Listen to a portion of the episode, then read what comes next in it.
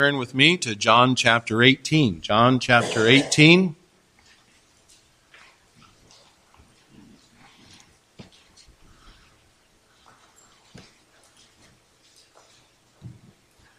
John chapter 18, and we're currently looking at the truth of why Jesus came to this earth as a man. Throughout our study of the Gospel of John, we've heard Jesus say, Mine hour has not yet come. Now, the hour is come. And we've noted here in chapter 18 already the betrayal and the denial. This morning, I want us to backtrack just a bit and note the suffering of the Lord Jesus was not only on the cross, which we'll be getting to, but also the suffering was evident throughout the days prior to his crucifixion. And so in this chapter, 18th chapter of John, we are presented with the suffering of Christ. Uh, and at this point, he's being betrayed, he's been arrested, he's being tried before his enemies, and yet through it all, he manifests a strength of character that paints a wonderful picture for you and me. Uh, in these verses, we're shown the suffering of Jesus. You see, when it came time for Jesus to fulfill his destiny and go to the cross, we do not find him shrinking from the task. No, on the contrary, we find him standing tall, carrying out the redemptive plan of his heavenly Father without flinching, without failing. Isaiah saw this time many centuries before, described Jesus in this manner. Isaiah 50 and verse 6. He says, I gave my back to the smiters and my cheeks to them that plucked off the hair. I hid not my face from shame and suffering. Even the gospel writers were moved by this determination of the Lord. In Luke chapter 9 verse 51, he says, And it came to pass when the time was come that he should be received up, he steadfastly set his face to go to Jerusalem. And all of this leads us to see that Jesus was not shrinking. Uh, he was uh, uh, he was not backing off. He wasn't saying, "No, I'm not going to do this." He was no victim of circumstance. No, instead, he was the master of the moment. And as we go through these verses, it will be clear to think uh, to any thinking person that Jesus Christ suffered humiliation suffered betrayal, and eventually death with his head held high and his eyes firmly fixed on the goal. And so we'd like to take a moment and look at this together. The hour has come, the suffering. And my aim this morning is to show us what he suffered for us, why he did what he did. My desire is to help anyone here who does not have a personal relationship with the Lord to see that Jesus has made a way for you to be saved. And he's done everything that's necessary to deliver you from hell and from judgment. And I want to show you that he's worthy of your trust and your faith this morning. So let's look at these verses and look at the suffering. Notice, first of all, and we've kind of looked at some of these verses already, but we see him in his deity.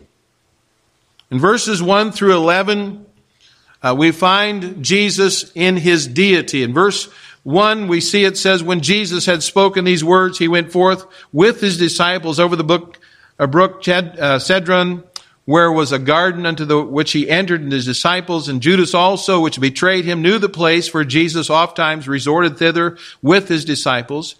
Judas, having received a band of men and officers from the chief priests and Pharisees, cometh thither with lanterns and torches and weapons.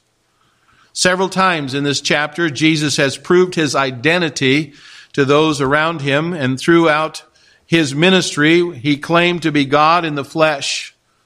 Uh, various places we've already seen in our study of the book of John, but he's also proven his claim time and time again, and yet here in the closing hours of his life, he once again steps up, claims his equality with, the God, with God Almighty. Notice, first of all, his claim in verses 4 through 7 says Jesus, therefore, knowing all things that should come unto him, went forth and said unto them, Whom seek ye?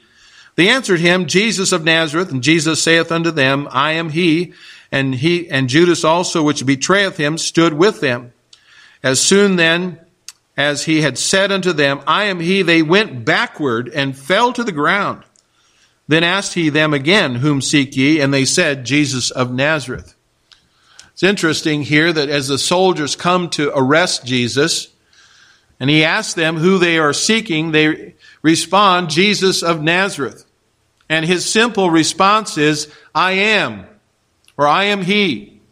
That's really an exclamation of Jesus Christ in his claim of deity. By saying, I am, he's telling uh, them that he is uh, uh, his claim to God, being God. And notice what happens. And verse 6 tells us they all fell backward to the ground. Now, verse 3 tells us there was a band of soldiers. We noted this last uh, uh, Sunday, but this means there were probably somewhere in 400 to 600 highly trained, well conditioned Roman soldiers, and they all fell to the ground when Jesus spoke those simple words I am, or I am He. Now, I don't know about the rest of you, but if I had been in that number, I would have said, I'm out of here. I don't think I should be arresting this guy. But what does it mean for us? Well, simply, Jesus is God. John 1 1, John 1 14 makes this very perfectly clear. And listen, if you've never been saved, and you never will be saved until you come First, to the place where you acknowledge and receive Jesus as not, more than a teacher, more than just a good man, more than just some religious leader. You can never be saved until you come face to face with and accept the fact that Jesus Christ is God in the flesh. The soldiers never saw that, and they became participants in the death of Jesus. Uh, they were given a sign. They were given an opportunity to back down. And yet they pressed on in their unbelief and eventually perished in hell. Don't let that happen to you. Receive the Lord Jesus as your Savior today. Now in Luke 22, 70, and again back in John, in John uh, uh, 18 here, in verse 37, Jesus claimed deity during his trial. Uh, when he was asked point blank about his relationship to God and, and where he was, the, uh, the actual Son of God, Jesus responded by saying, Ye say that I am. Or he said, Thou sayest it. In other words, he's saying, You said it. Now the question comes into my mind this morning for each one of us here Whom say ye that, Jesus, that he is? As it tells us in Matthew. So we notice here his claim. Secondly, his concern. Verses 8 and 9. Jesus answered, I have told you that I am he. If therefore ye seek me, let these go their way, that saying might be fulfilled which he spake of them which thou gavest me, have I lost none. Again, the deity of Jesus Christ is also seen in his concern as he uh, that he had for his disciples. He was concerned that they not be arrested, but they be allowed to go free. And you see, Jesus was concerned with the protection of his men. Uh, they were special to him. Uh, he was determined to see that their need was met that night. And so, how does he demonstrate his deity? By the simple fact that he cared more for the welfare, their welfare, than he did of his own. And so, in his actions, you don't see selfishness, but you see self sacrificing love and compassion. And that defies description. Only God is able to love to that degree. And may I remind us this morning that things have not changed. Jesus is still very concerned about your needs, my needs this morning. His concern translates into action on our behalf. After all, God has promised to take care of our needs. We notice then, thirdly, his compassion, verse 10 and 11. Then Simon Peter, having a sword, drew it and smote the high priest's servant and cut off his right ear. The servant's name was Malchus. And then said Jesus unto Peter, Put up thy sword into the sheath. The cup which my Father hath given me, shall I not drink it? When the soldiers had come to take Jesus away, of course, Peter, being bold and just getting right out there, he draws his sword and cuts off the ear of the man by the name of Malchus. Now, I don't for a minute believe uh, Peter was trying to wound him. I think he was trying to kill him, as some southern preacher said, graveyard dead. But uh, Peter missed. He only got his ear. And when this happened, Jesus reached out to Malchus and restored his ear. Uh, listen, only God can do that. Only God can do those kind of things. Most of us would have been glad to see our friends fighting for us. You know, if we were challenged or we were going to be arrested and our friends are surrounding us, we think, wow, stand up for me. Not Jesus, though. He was moved with compassion for one who was his enemy. And he reached out to him in love and he healed him. By the way, that's what he's done for you. He's reached out to you this morning. You and I were enemies of God. Yet he still reached out to us through his matchless, marvelous grace. What a Savior. What a great Savior we have, as we sang a little while ago. What a Lord. And I'm glad this morning the Lord was moved with compassion when he saw me. Had it not been for the love and compassion of the Lord, I would be dead. I'd probably be in hell this morning, and so would you. That's something to rejoice over, and that's something to think about. Notice, fourthly, his com- commission. Again in verse 11, he says, The cup which my Father hath given me, shall I not drink it? It's a final proof of his deity, and it's seen in the fact that he seems determined to go to the cross. And had this been you or I, we would have been looking for a way out. How can I get out of here? We would have been looking for some escape. We would have tried to cut a deal not Jesus. No, he set his face like a flint and went to the cross and drank the bitter cup of death for you and me. And I'm grateful this morning that Jesus did not flinch from the face of Calvary. I'm so thankful today that he was willing to go to the cross and die for my sins so that I could be saved. And I tell you, we serve a wonderful Lord. And he deserves to be exalted. He deserves to be praised for his unspeakable gift that he's given to us, willing to die on the cross for my sins. What a Savior. We see him in his deity. Secondly, we see him in his dignity. This we see in verses 12 through 36. And even as Jesus was being led away to an illegal trial on trumped up charges, he retained his dignity. Not one time do we see him begging for mercy. Not one time do we hear him cry for freedom. Not one time do the lips of our Savior part and ask men to let him go free. He was dignified in all things. And that may not mean much to us, but it speaks a whole lot. It just reminds us that he knew what he was doing the whole time. Not one aspect of the trial caught him by surprise. He knew every bend in the road and he faced it like a man, like a true God man. Notice his arrest there in verse 12. And the band and captain of officers of Jews took Jesus and bound him and led him away to Annas first, for he was the father in law to Caiaphas, which was the high priest that same year. The soldiers come to carry him away. He didn't resist. He didn't retaliate. He submitted to them. He went to trial because he was determined to die on that cross for you and me. At any moment, Jesus could have destroyed all of his capture with one word from his lips. And yet he allowed it because God so loved the world that he gave his only begotten Son. We notice his arrest, but we also see his arraignment.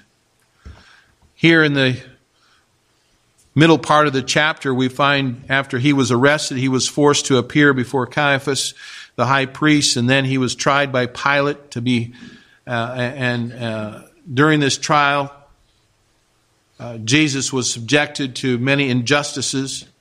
There are several reasons why this trial uh, would have been illegal in that day. And uh, I don't know if you've ever thought about this or ever uh, realized this, but uh, there are some illegal aspects uh, to Christ's trial. First of all, arrest could not be made at night, it was illegal.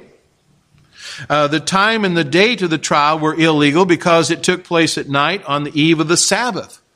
Uh, the time precluded any chance for the required adjournment to the next day in event of a conviction.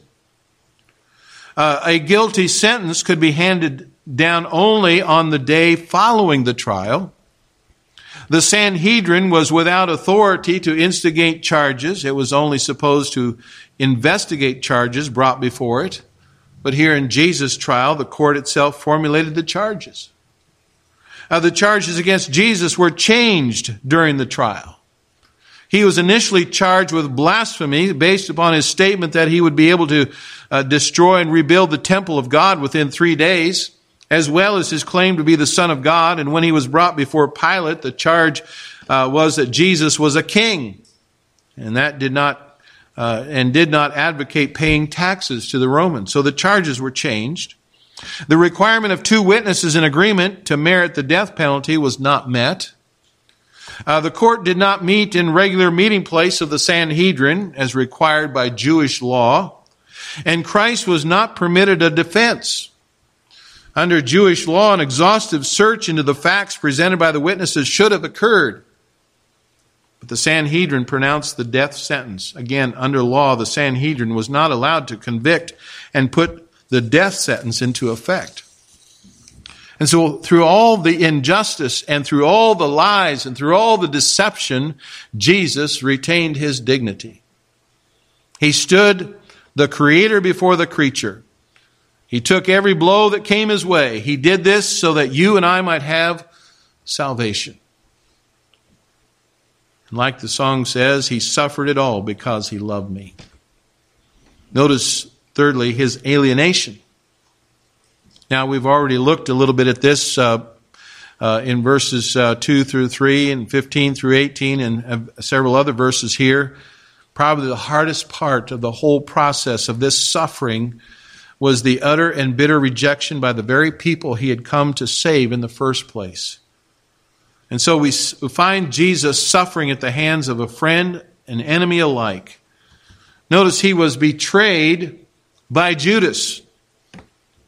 The man who lived and walked with Jesus for three years turned on him and led his captors to him. This must have stung the heart of Jesus. Again, John does not record the kiss here, the kiss of betrayal, but in Luke 22 47, it says, And while he yet spake, behold, a multitude, and he that was called Judas, one of the twelve, went before them and drew near unto Jesus to kiss him.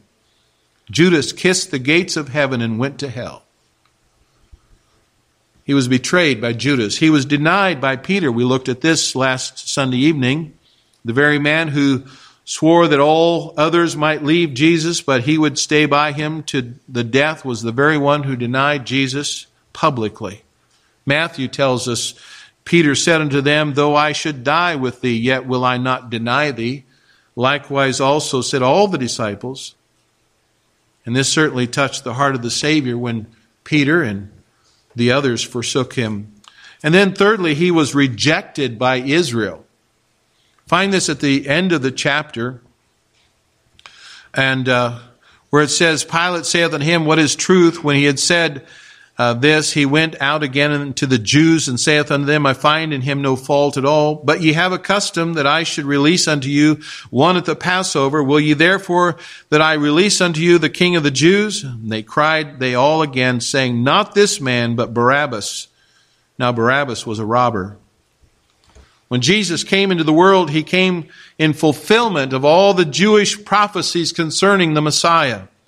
He came to establish the kingdom of God in the world and liberate the people of God. And yet, when he came, they refused to have him and demanded that he be put to death. This was an ultimate blow. Surely this crushed the heart of our Savior. And what amazes me is that men are still guilty of doing the very same thing. Israel and Judas rejected Jesus out of pure unbelief. Peter denied him in a moment of weakness.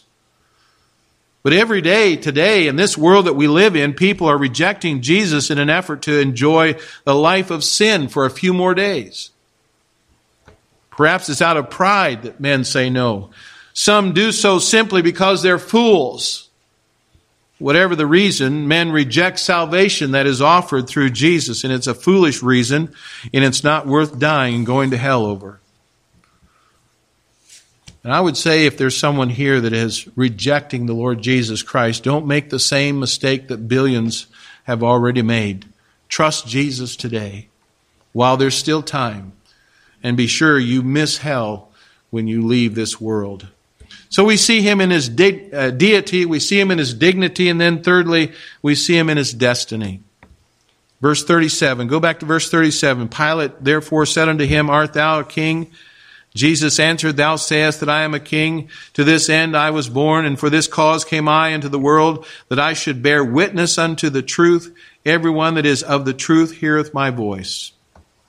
Here's a wonderful verse, and we see Jesus on trial before Pilate, and Pilate seems to be little more than a court jester in the presence of the King of Kings. But Jesus makes it clear to Pilate that he came to this world not to live, but to die. Jesus had his sights set on uh, three majestic peaks.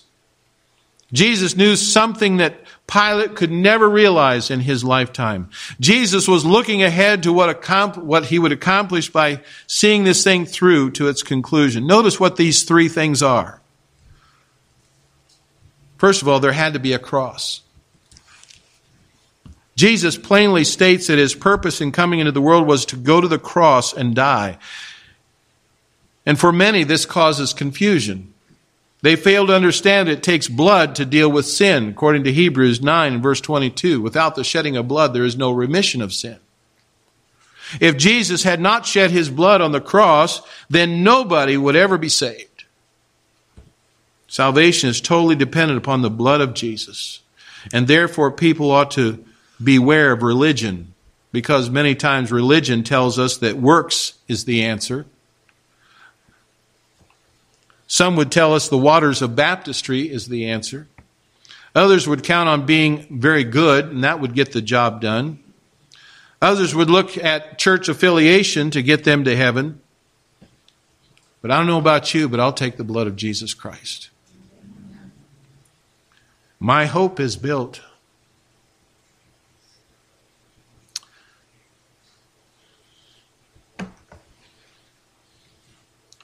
My hope is built on nothing less than Jesus' blood and righteousness. What can wash away my sin? Nothing but the blood of Jesus. Listen, it took the death of Jesus on the cross of Calvary to open the way unto salvation for you and me. He had to suffer, he had to die. It was the only way God could redeem fallen man. There had to be a cross. But secondly, there had to be a crown. Jesus states in this verse to bear witness to the truth. He bore witness to the truths of his claims when three days after his death he rose from the dead. And now, thank God, he forever lives to make intercession for you and me.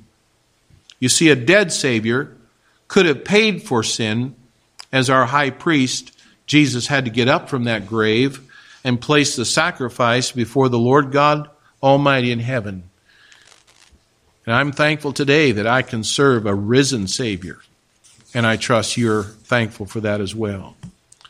But then, thirdly, there had to be a call.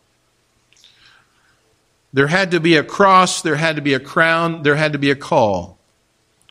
And notice that Jesus said, Those who were of the truth would hear his voice. As men walk through this world, God calls to them. And when they hear his voice, they can respond to him and be forever saved by grace. And yet, before the call could be given, the Savior had to die and had to rise from the dead. And this, my friends, is the gospel. That Jesus died for sin, rose from the dead, and calls men to come unto him. If you'll come to Him, you can be saved today. And so I wonder if you understand this morning the truth that Jesus gave to us here, the things that He did for us. I wonder if it makes sense to you today. Perhaps you've heard the old, old story many, many times. Maybe you've been coming to this church for many years and you've never received Jesus Christ into your heart. Maybe you said a prayer, but you never really trusted Christ. You've trusted a prayer, not Christ. Maybe this morning you feel that He's calling you to come to Him, and so why not do that today if you've never been saved? Anyone here, regular attender, member, visitors, let me remind you that Jesus loves you. He's made a way for you to be born again, to be liberated from sin, from judgment, damnation. And that way is none other than Jesus Christ Himself. And won't you come to Him while He calls for you? Many of you would say, well, there was a point in time when I did put my faith in the shed blood of Jesus Christ. Perhaps this morning, though, you're taking that faith for granted. Perhaps you're not growing in the Lord because you've neglected some important aspects of the Christian life. Perhaps there's sin in your life that needs to be dealt with. Perhaps you've never obeyed the Lord in baptism. Baptism is a picture of death, burial, and resurrection of the Lord Jesus Christ. It's a testimony of your faith in Christ and what He did for you. Perhaps you need to make a commitment of being a part of this local body of believers through church membership. Perhaps you're neglecting being faithful witness to others about the good news of the gospel and, and you're associating with the wrong crowd or you're afraid of being identified as a Christian. Whatever your need is this, today, I would invite you to consider your spiritual needs and come to Christ and get things right between you and God. Let's pray. Father in heaven, I don't know.